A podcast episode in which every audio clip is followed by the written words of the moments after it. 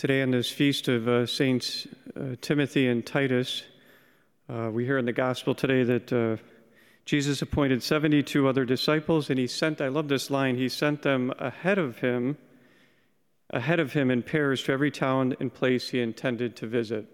So Jesus sent those first disciples uh, ahead of him, almost to prepare the way for him to encounter people.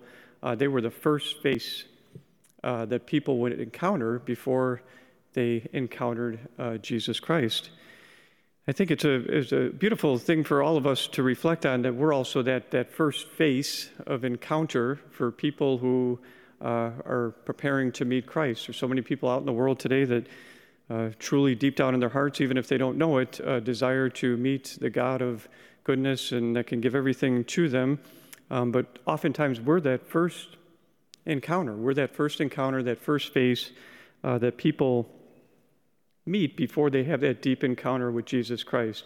remember Pope Francis a few years back, he wrote a little letter, and uh, part of uh, what he wrote in the letter was saying, like a secretary at the parish is that first face, and she, she or he makes or breaks that encounter that somebody has with the Church of God or with uh, Jesus Christ. So it's a beautiful reminder for all of us that we're, we're uh, somebody that people are going to encounter and through our example, through our smile, through our love, through our truth, through our, the beauty of how we live our life, uh, we will help people to encounter uh, the God of truth, Jesus Christ.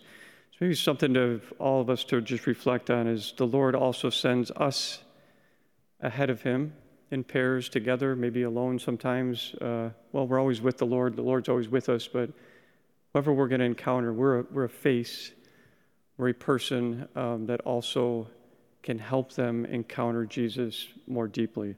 Let's ask the Lord today for the grace as we receive the Eucharist. He's our strength, He's our guide, He's the one that can help us do that, uh, to be that face, to be that introduction uh, to a person who is going to encounter Jesus.